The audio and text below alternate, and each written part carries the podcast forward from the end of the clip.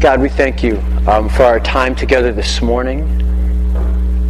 And God, we do ask that you could speak to our hearts and to our minds about your heart, Lord, and specifically your heart about us. Because once you get a better grasp, a better understanding of how you feel about us and how you view us, that really changes everything. It breaks down a lot of walls, a lot of barriers. It frees us up in ways unimaginable. So I ask, Holy Spirit, that you would come and do a supernatural work.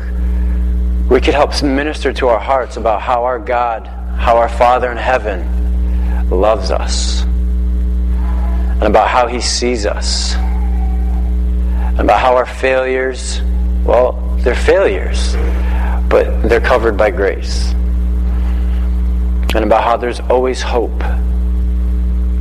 And so, Lord, I pray that you minister those things to our hearts this morning. We pray that you just be with Rebecca downstairs as she teaches the kids and teaches about how to invest into treasures into heaven, and not invest their lives in all these treasures on earth. And God, may just give patience and strength and understanding in the nursery next door, and bless and take care of them. In Jesus' name, amen. Amen. So let's read the passage and then we'll talk about it a little bit. Verse 36 says, "Then Jesus went with his disciples to a place called Gethsemane." Everybody say Gethsemane. Gethsemane. "And he said to them, 'Sit here while I go over there and pray.' He took Peter and the two sons of Zebedee along with him, and began to be sorrowful and troubled. Then he said to them, 'My soul is overwhelmed with sorrow to the point of death. Stay here and keep watch with me.' Verse 39, going a little farther, he fell with his face to the ground and prayed, 'My Father, if it is possible, may this cup be taken from me, yet not as I will, but as you will.' Then he returned to his disciples and found them sleeping. 'Could you men not keep watch with me for 1 hour?' he asked Peter. 'Watch and pray so that you will not fall into temptation. The spirit is willing, but the body is weak.' He went away a second time and prayed, 'My Father, if it is possible, for this cup to be taken away, unless I drink it, may your will be done.' Verse 43, 'When he came back, he again found them sleeping, because their eyes were heavy. So he left them and went away once more and prayed the third time, saying the same thing. So then he returned to the disciples and said to them, 'Are you still sleeping and resting? Look, the hour is near. And the Son of Man is betrayed into the hands of sinners. Rise, let us go. Here comes my betrayer.'" As I was thinking about the passage this week and praying through it and looking at it, a part of me was definitely a little excited to get to this passage. And then a part of me was like in beware mode. Because what happens a lot of times is as I study and prepare and like seek what the Lord may be trying to say through a particular thing on a Sunday, he takes like the message and he takes that passage and he weaves it like through my life and through my heart during the week.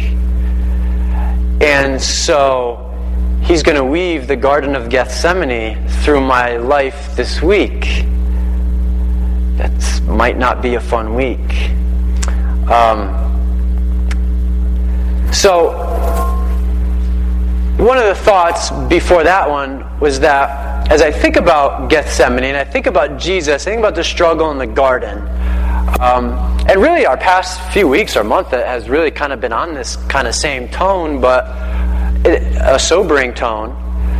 But it's like coming down to crunch time here for Jesus. You know, it's coming down to crunch time. He's about to fulfill what he was brought here for. So, when I think about Jesus and I think about Gethsemane, and many times when I read the Bible, I think like Jesus is just this man where God tells him to do something, and he just goes and does it. He just immediately reacts to the right reasons at the right time, like spontaneously. I don't know if you think that way too when you read it, but as I read enough of Jesus and go through his Gospels, it kind of comes across that way to me, and I'm just like, man, that would just be so nice to be able to respond to God and Jesus with whatever he's asking in whatever moment, in whatever capacity, and just go for it and do it. Wouldn't it just be nice to have a knee-jerk reaction of obedience? And sometimes I get the feeling that Jesus was a man like that. He was just knee-jerk reaction, obedience. And when I think like that, or when we might think like that, it can take away a little bit from the humanity part of Jesus. Like, he still lived in flesh, so he was still a human who still struggled. And in the Garden of Gethsemane, in my heart and in my mind, arguably more than any other place in Scripture, you see Jesus really wrestle with a decision, with God's will, and with God's plans. You see him really wrestle, like battle. I mean, we just read, we'll get more deeply into it in a minute, but we just read, he prayed the same prayer 3 times. God, I do not want to do this. Let's do this some other way. I don't want to do this. Let this cup pass from me, right? The cup, right? The cross, the sacrifice. Let this pass from me. Let's do this some other way. Let's make it be if people go to church, enough times. Let's make it be if people give, enough money. Let's make, if they could do this other stuff and that would be good enough, let's do that. But he's like, no, whatever you want to do, let's do it. And you don't see that picture of Jesus throughout the Bible, really, in any other place where he is struggling. I mean, struggling with the decision. And we're going to look more like, how much was he struggling? How big of a deal was this for him? Was this really a difficult decision for him? We're going to look more at that. And so what I did is I in your bulletin there, I got a few blanks. And what we're going to talk about and how we dig into this passage a little bit more is all going to focus around Gethsemane and this idea of Gethsemane in our life. Because I think it's really important that we understand that the Garden of Gethsemane did certainly happen for Jesus, and it's certainly going to happen in our lives, and it's certainly not going to happen only once. It's going to happen a bunch of times. So why is that? We're going to take a look at that too. So let's take a look at the first point here. Gethsemane is a blank place, right? Gethsemane is a painful place. Gethsemane is a painful place. Let's take a look here. We'll dig a little bit deeper. Verse 36 says, Then Jesus went with his disciples to a place called Gethsemane. This is a place we know from John 18. They used to go regularly and hang out. There were these gardens, right? So I asked you the garden question, right? There were these gardens that wealthier people would have owned, and people would have been able to go and kind of retreat and escape to these places. And so that's why I asked you that question too about, do you have a particular place, a private spot that you like to go to, escape, pray, get away? This is where Jesus and his crew liked to go. It was the Garden of Gethsemane. And while he's there, right, verse 37 says he took Peter and the 2 sons of Zebedee along with him, and he began to be, look at these words, sorrowful and troubled. Right? I have those underlined and circled and boxed off. It says, Then he said to them, My soul is, look at this word, overwhelmed with, again, sorrow, right, to the point of death. Stay here and keep watch with me. So you see these words that are being used here in Gethsemane. Sorrow, troubled, overwhelmed, point of death, right? This is a painful place. And even the name Gethsemane. It's interesting what you can find when you look at names. In the Bible, what things are named and why they're named and what their names mean. Right? Gethsemane means oil press. It means oil press. And so an oil press, right, would be used to get olives. And you put them in the press, and they get crushed, and they get broken down, and they get worked down, and they get squeezed until the oil comes out. It's a very interesting parallel as we think about the Holy Spirit as oil. You know, as you read through the New Testament, we've talked about it before on Sunday mornings. Oil is a symbol of the Holy Spirit throughout the Bible. And it's interesting to see how Jesus himself is in the oil press, the Garden of Gethsemane. He will physically, emotionally, and spiritually be crushed, be squeezed, so that the Holy Spirit can then come and flow. It's very interesting, isn't it? So Gethsemane, needless to say, is a rough place. It's where some squeezing, some crushing, and just some angst and just some difficulties are coming, right? That's Gethsemane. And of course, that's not going to be our most favorite place. But nonetheless, for the believer, it's going to be a needed place. And we'll talk about that more in a minute. So Gethsemane is definitely a painful place. But then the second point, right? Gethsemane can also be a lonely place. Take a look at what's going on here. Gethsemane can be a lonely place. Lonely. We talked last week about what's going to happen, about how they all abandon him. But let's see what happens. Let's check out this scenario.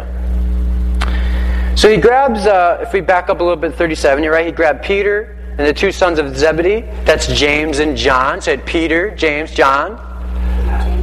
Right? So that's like the three that were part of his inner circle. So there's the 12 apostles, and three were kind of like his tri-captains or inner circle, guys that he was closer to and kind of did more things with.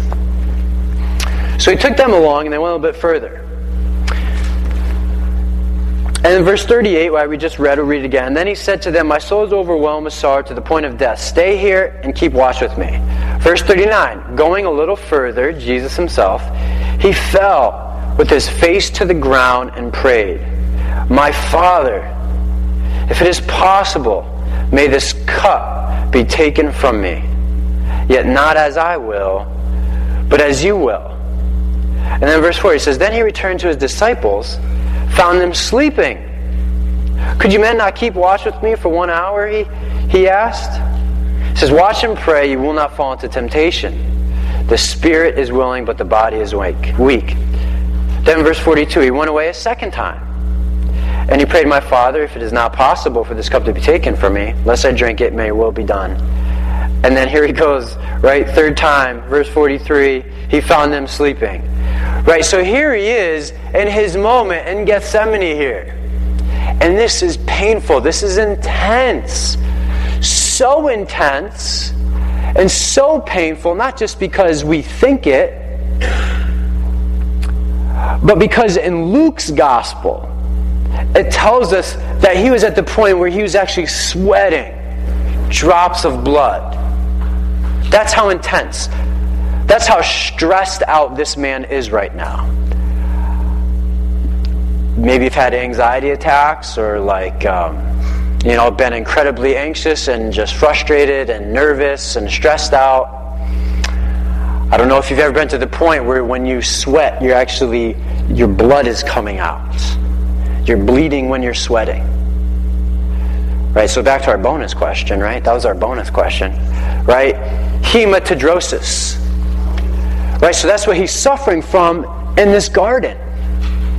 Hematidrosis, he's just like so just overwhelmed with just sorrow and just broken down. And he's just like, "Guys, just pray with me. Right now, like if I've ever needed you right now, I need you here with me." And these guys just falling asleep. You know, it's middle of the night. And also in Luke's gospel, it helps give us a little bit more lenience towards them, I guess. It says that they fell asleep from such sorrow. So not necessarily that they were just lazy, but they were feeling the heat too, and they knew things were coming up. So we can't be too hard on them. But still, Jesus asking to stay up, like, man, you want to stay up. So he's there, praying, and man, dripping. Blood, intense. And now he's by himself. He's lonely. I was telling you, how sometimes, reading, preparing the message, going through the week, God just ties it into my life and different things. And because it's not like we're playing with text here on Sunday mornings. It's not like that. This is life and death stuff, right? This is people basing their whole lives on promises, and if God is faithful, and if He's true or not. So this past week, for me personally, and I've heard from some other people, this week for me personally was really up there as far as one of the more difficult ones I've ever had in my entire life. And I'm not kidding you.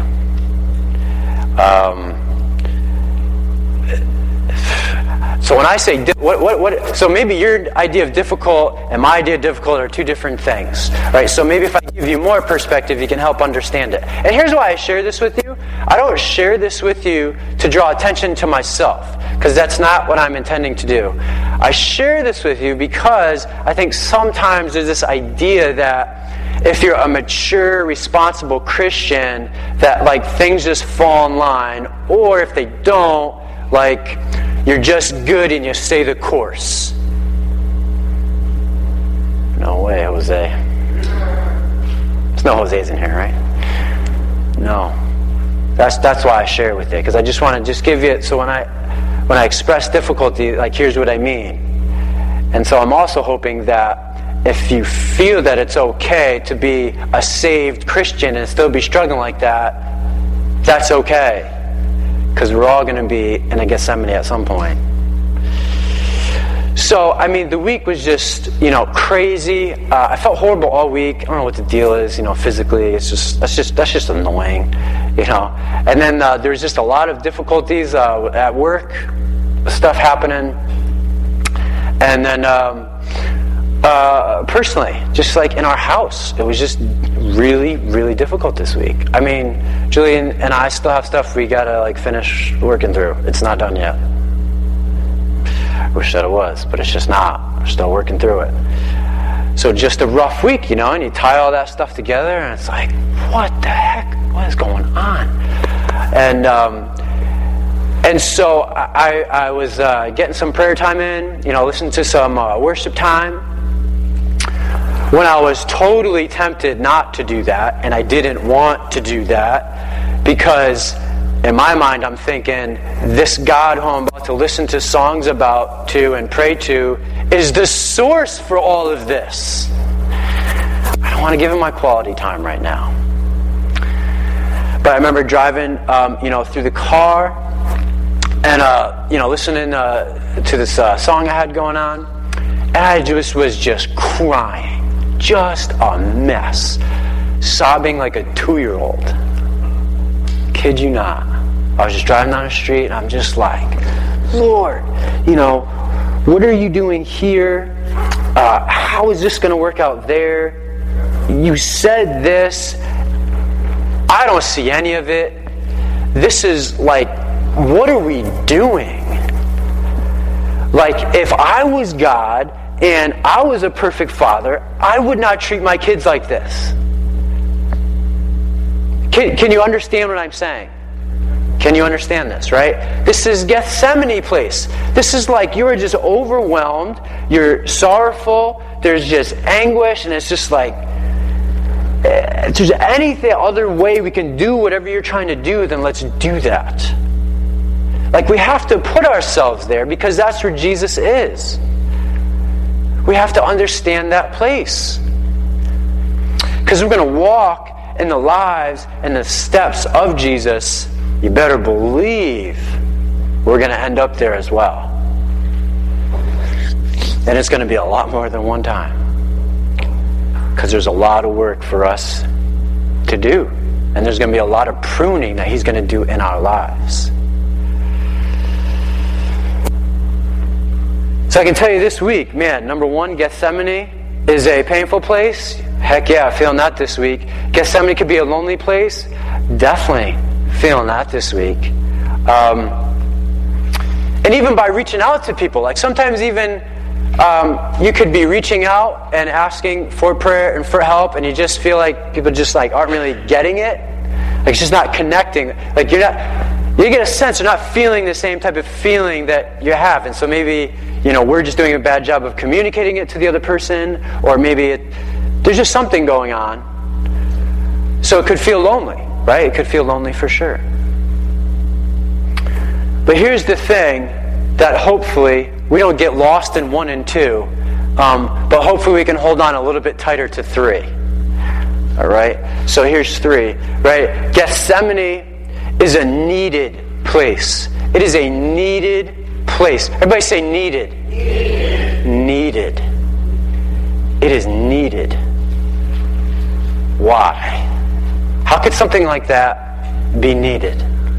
How could something like that be needed repeatedly in our lives? Well, here's what I wrote down, and maybe you could improve on it, but here's what God spoke to my heart. Gethsemane is a needed place because it reveals the place that God has in my life.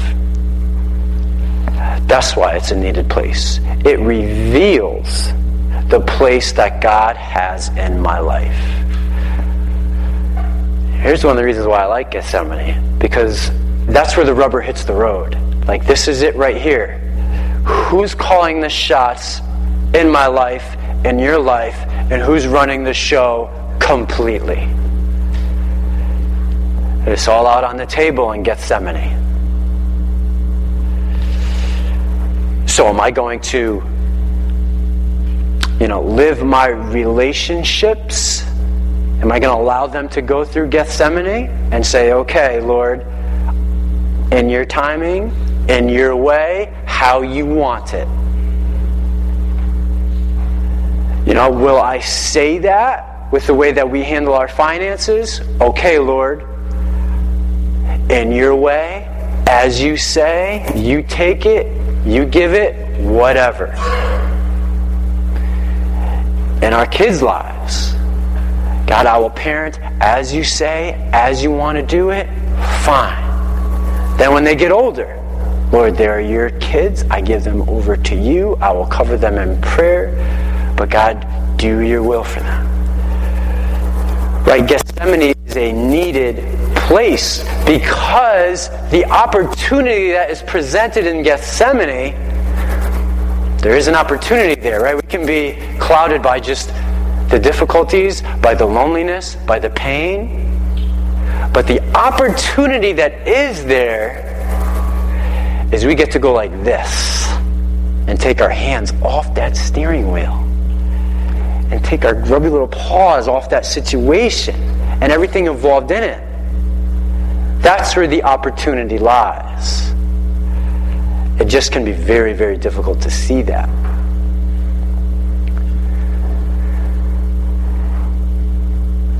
And then when you think about Jesus, you know, why going through so much sorrow? And why is he blood coming off like sweat? I mean, why going through all this anguish? It's not really because he's afraid of the cross and the pain, which, wow, that would have had me a long time ago. Because he gets whipped, you know, 38 times, flogged. You know, that's just a whip with like pieces of like bone and glass and stuff in it. And that's 38 lashes, you know. And then the crown of thorns, you know. And then they're mocking him and the cross. And wow. That's enough to just, I could see myself sweating blood in the garden because of that. And actually, on a quick side note, you know, Hema, whatever it was, right? It's not even unique to Jesus. Leonardo da Vinci talks about a story about a soldier who, before he went into battle, was experiencing actually the same thing. And there's other stories in history of people actually experiencing it. So it's like, it's not even that it was just some... Because sometimes Christians like to create scenarios that are just like unique, that don't hold any parallel at all to anybody else. But like, you know, it's a legitimate situation. But he's not going through all of this just because of the cross and the pain. He's going through all this because this is a man that has never sinned once. He doesn't even know what it feels like to experience sin, if he can fathom that. He never had 1 ounce of pollution to his body, to himself, in that way at all, ever. And he knows, in a matter of a moment, he will have all sin of all time, of all people, dumped on him. Can you...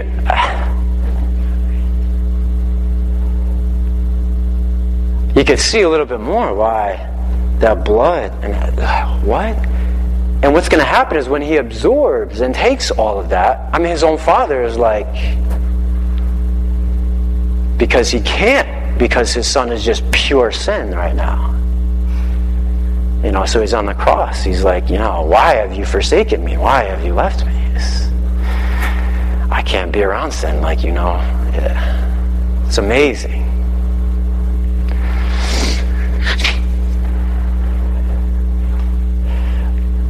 So we don't have to go to the cross, right? Our Gethsemane doesn't have an actual cross waiting for us that we're going to go climb up on and get on.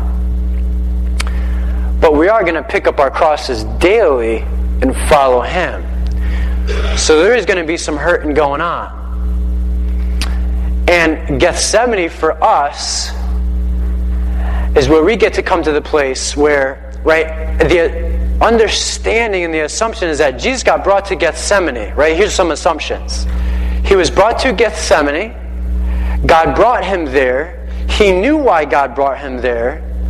God spoke to him clearly what to do, and he agreed to it. So for many of us, right, we maybe have to get some of those assumptions in line first. Like, let's see, what is God saying to me? What is He making clear in my life? Where is He saying, hey, listen, I want things to go this particular direction? And when those following things have taken place, right, then He speaks to us. And He makes it very clear. And He's like, when I say on my terms and my will, this is what I'm talking about. And then that's when we have an opportunity to let go or fight Him some more on it. So Gethsemane is a painful place. Gethsemane can be a lonely place. See, that's the other thing, too, about can be a lonely place. I said can be. Won't always necessarily have to be. It did end up being for Jesus. But for us as a church, for us as Christian brothers and sisters, it doesn't have to be. Gethsemane is a needed place. And then look at number 4 here. Gethsemane, it has to be a prayerful place. It has to be a prayerful place. It's got to be. There's only one way to get through Gethsemane and those moments in life where you can literally be listening and praising and worship song and be crying in the car driving down the street. The only way that you get through those moments and times is through prayer. It has to be an integral part. And I think for many of us, for many people, when it gets that rough and it is that difficult, it becomes too easy, or has been too easy, to turn to other people or other things. That's when I will take that drink. That's when I will go do whatever. That's when I will go look at whatever. That's when I will, and you fill in the blank. See, because that's the double-edged sword, right, of Gethsemane. And Jesus warned them. He warned them. He said, temptation is waiting to take you.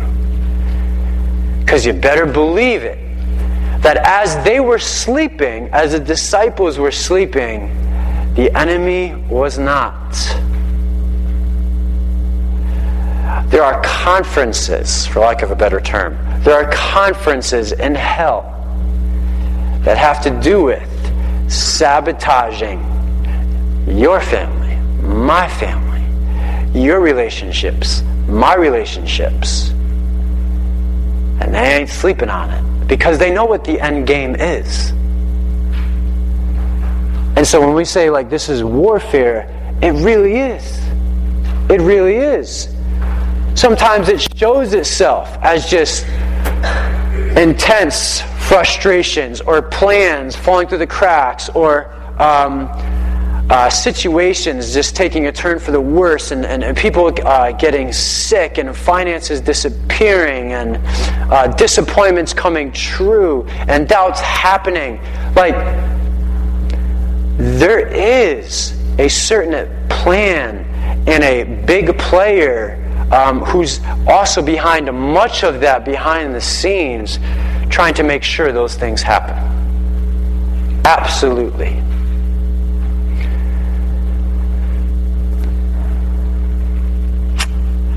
So Gethsemane, the only way to get through that and through these things and fight these battles is just not by being nice and trying to do nice things for people, even though that's good. But if this is really a battle and a warfare, then we got to get into the battle and do our hand-to-hand combat. That's why our Wednesday night prayer meeting here is so critical for anything that we ever hope to do here as a church. I mean, there just is not much of a hope for us unless that Wednesday night prayer meeting is just thriving. It is the furnace driving everything that we do. That's just the way this thing is set up. And I tell you what, it's a lot better than it was a year ago. I'll tell you that much. That's good news for us. But it's not where it's got to be. It's not. It's just not. But I'm hoping it'll get there. I'm not sure how much pressure it'll take for us to get there, though. I don't know.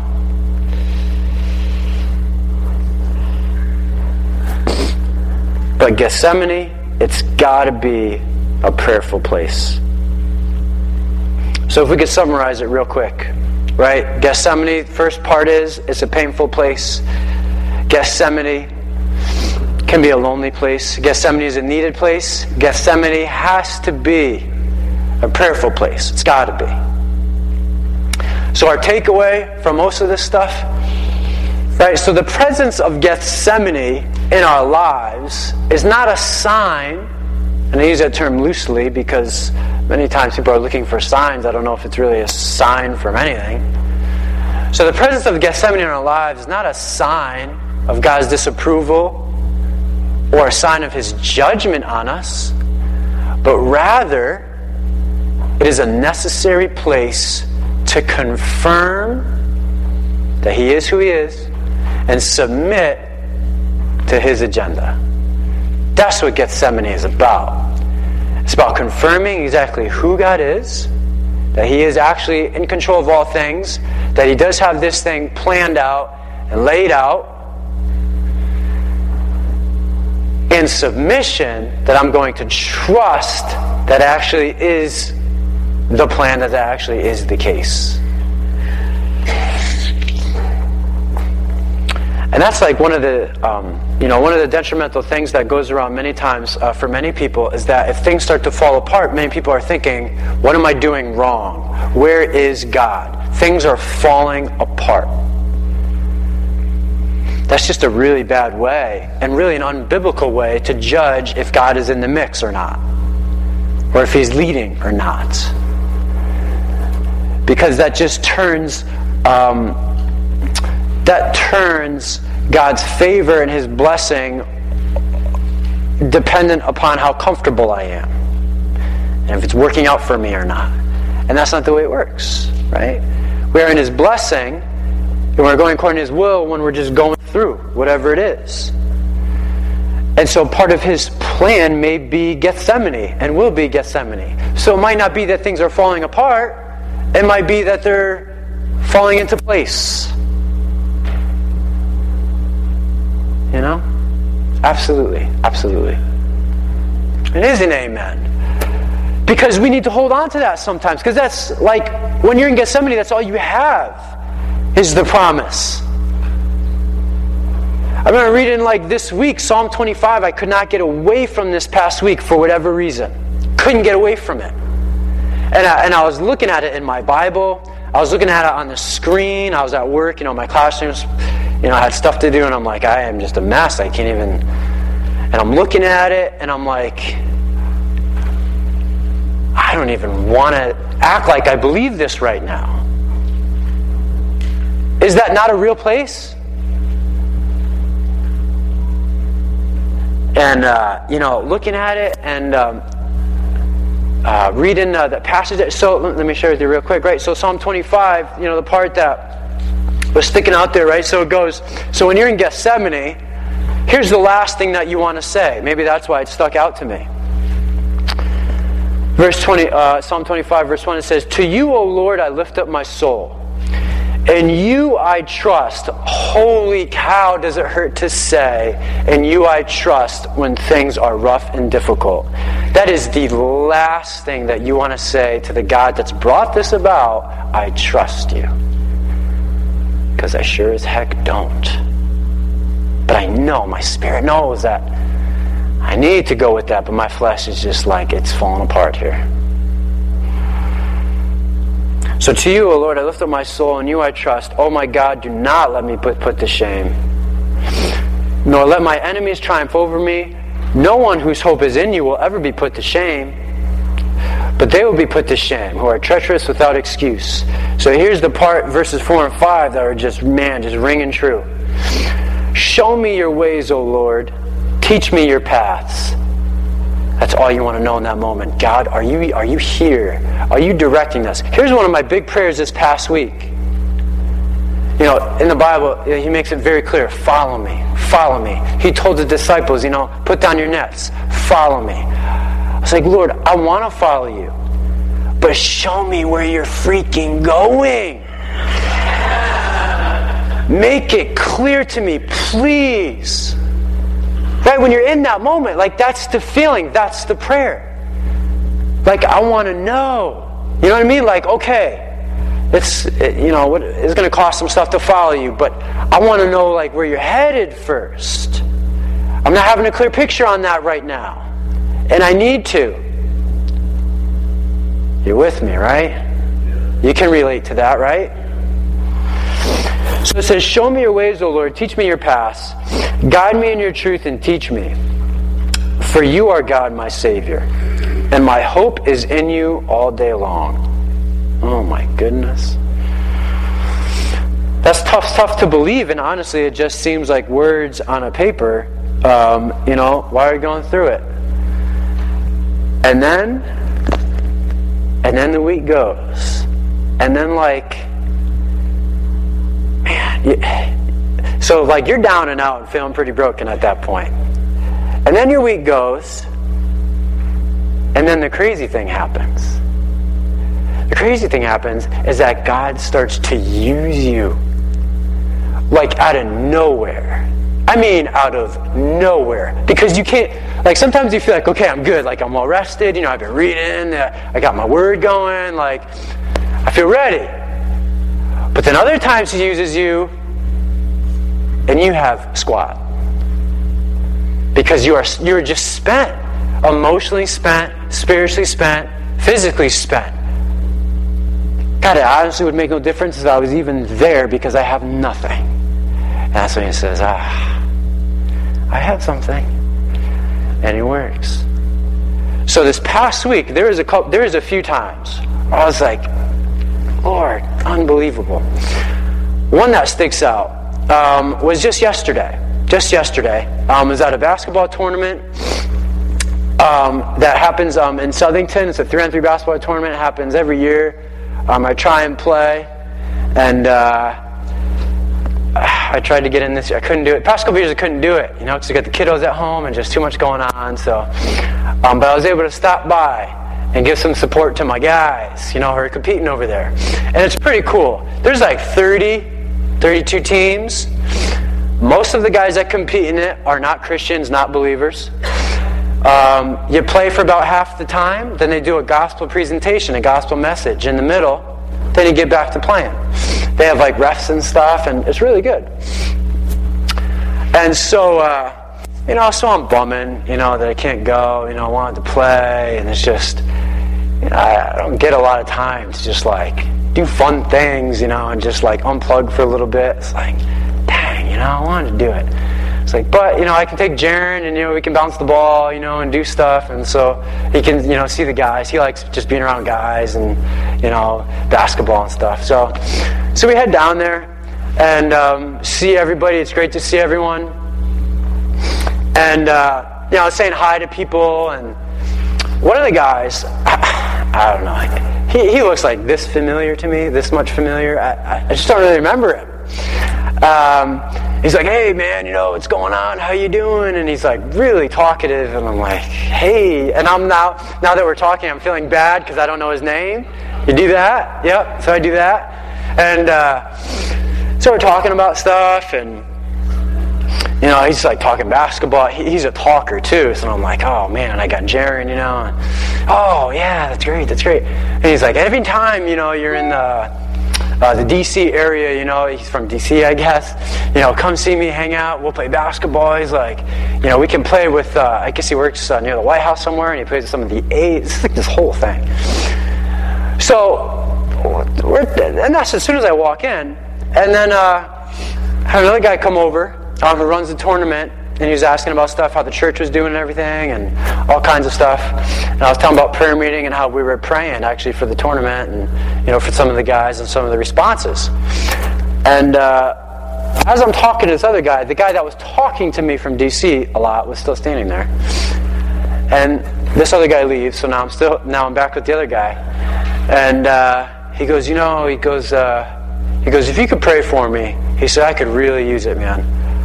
I said, really? I said, yeah. I said, like, what do you want? What do you want prayer for? And then he looks at me. He's like already starting to cry. It's grown man. We're in a 3-on-3 basketball thing. But he's having fun, It's like it's just out of place, immediate. He's like, man. He's like, my son. He's like, he's 4 years old. He had brain surgery not too long after he was born. This is the first year he's seizure-free, and he's like, man, I made mistakes. I've been messing up. I've been trying to do better. And this guy's like falling apart right here in this basketball thing. And and I'm like, man, I know what that feels like, number one. And then number two, I was like, I'm not going to pray. Like, let's pray right now.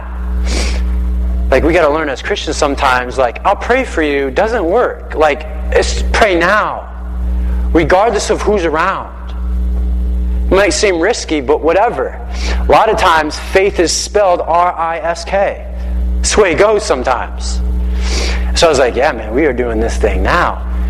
So we went over to this stairwell thing, and he just became unglued. I mean, he just fell apart. It's like, grown man, playing basketball, having fun, and then, boom, to this. And man, a phenomenal prayer time. Like, I just felt, the Spirit just coming through. It's got hands in the sky, and I'm just praying prayers that I have no idea, like, where it's coming from. But you can tell just the authority of the Spirit coming through in that moment. And this is like, from the same guy in the car earlier that week falling apart. You know what I mean? But we need more opportunities of these. And like if we run from Gethsemane, it's like this thing is not legit in our lives. If it gets tough, we fall apart and then just run away. It's like, what is that? That's not it. We need some courage, right? And stand in there and just deal with it and say, Lord, God, if this thing falls apart, I'm going to try and stay faithful. It's incredible. So I just get back with this guy.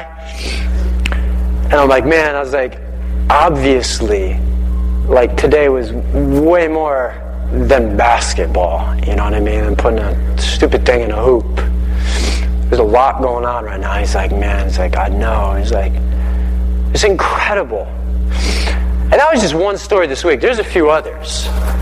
But it's like, the week was tough. But then awesome God showed up in ways where it's like, something's going on. I can't tell you exactly what it is. But I know that I know that I know something's going on. And I know that I know that I know because I bared it all and was just crying before His presence and doubting everything and giving Him all I had. And I know that I did that. And then He still came through and like used and ministered and worked through. And it's not because I'm anybody special at all in any way. Can you imagine we get a church of people that leave on Sundays and go do that during the week? We come here, get recharged up, get refilled up, get marching orders, then go out and do the same. Put that in months and into a year. Yes. Yes. That's how church is supposed to work. So we're going to take communion together. And, we talked about communion a couple weeks ago. But hopefully you can utilize this time, to really spend it in prayer. And maybe ask God about Gethsemane. And maybe you're going through it. Maybe you're not. Maybe it's on the horizon. I don't know. But maybe at the very least, we could be praying and asking God for how much He loves us.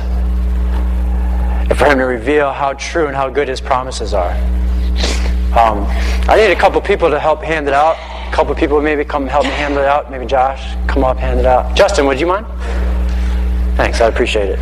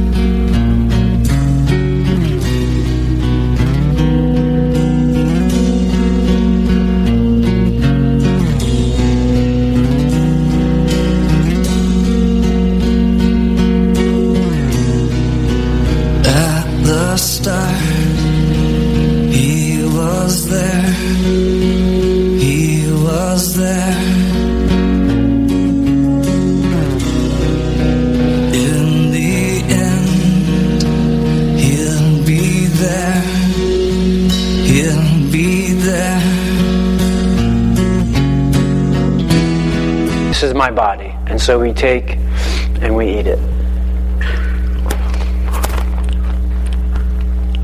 It says, then He took the cup, gave thanks, and offered to them, saying, drink from it, all of you. This is my blood of the covenant, which is poured out for many for the forgiveness of sins. And so we take and we drink.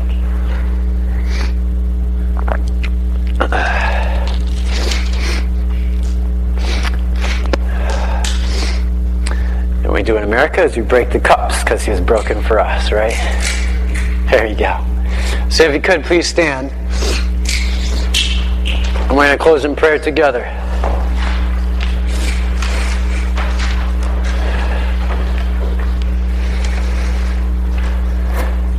So the most amazing part about Gethsemane is that is where the conquering happened. Right? Because that's where Jesus made up His mind that He was going to legit go through the cross and everything that came with it. So many times we get presented in our minds with the scenario that might develop and might happen later. And if we're surrendered early on to whatever's going to happen, we're going to go a particular way, then that's usually the way that we're going to go. So the victory was made in Gethsemane. And then he's able to walk it out and live it out later. So hopefully we can be that type of people and decide now that we'll follow through with whatever comes later. So, Jesus, we thank you for your obedience in that garden. It is a painful place. You know all about that. It is a lonely place. Can be a lonely place. You know all about that. And unfortunately for you, Jesus, even your closest would fall asleep and eventually leave you that night. Father, may we be a church family and people who do not leave each other's side, who stay close. Father, may we have enough courage to make ourselves vulnerable to other people, so that way when the pressure comes, and when Gethsemane comes, we can lean on each other and not go it alone, Lord. And Holy Spirit, we know that it's promised in your word that pruning will happen in the Christian's life, that we are continually being refined by fire to be purified into the image and likeness of Jesus Christ.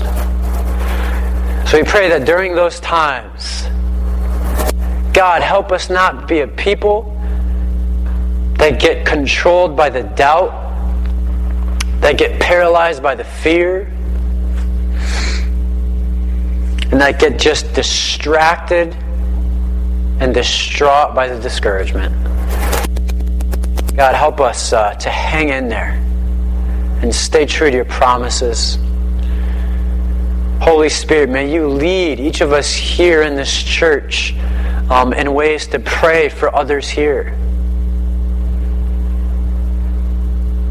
God, I know as we get closer together as a church family, you'll continue to speak to people as they pray.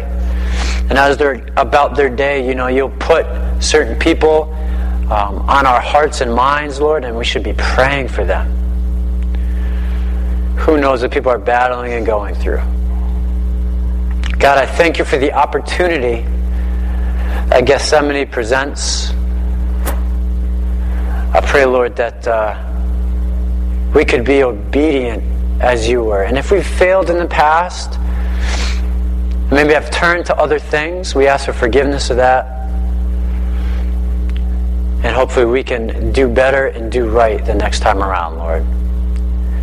But God, may we be a church that just says, not my will be done, but your will be done.